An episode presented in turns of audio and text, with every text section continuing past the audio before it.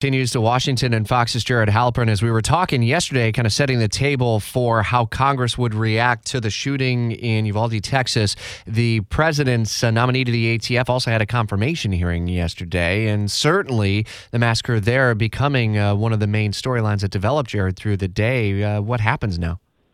Yeah, not surprising that Steve Dettelbach faced some questions about, um, you know, that, that shooting uh, that, that, killed so many young children. Um, you know, this is the second nominee that President Biden has put forward for the ATF. The ATF has not had a Senate confirmed director in seven years. It's obviously a position that comes with a lot of controversy anytime you talk about gun laws and, and how those are interpreted by the ATF and how they are enforced by the ATF. Dettelbach made a, a point repeatedly of saying that he is not going to make political decisions if confirmed, that the laws will be enforced and that it's not his the, the, the determination sort of what those laws ought to be.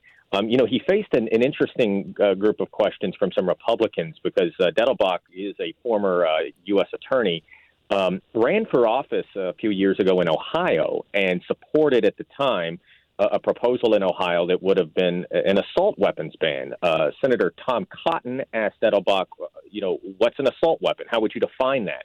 And Dettelbach said, listen, that would be up to legislatures, right? In, in the case of Ohio, it would have been up to their state house. In the case here, it would be up to you guys, the U.S. Senate, to define what that is. And he talked about the challenge in that. He said, you know, you don't want it to be so narrow that it doesn't solve what you're trying to solve. You don't want it to be so broad that it infringes on Second Amendment rights, he said, but it would not be the job of the ATF director uh, to define that. And, and so uh, that was probably an answer that at least some Democrats who did not like David Chipman, the president's first nominee, um, were, were open to. This is obviously a nomination that does not need Republican support if all 50 Senate Democrats are on board.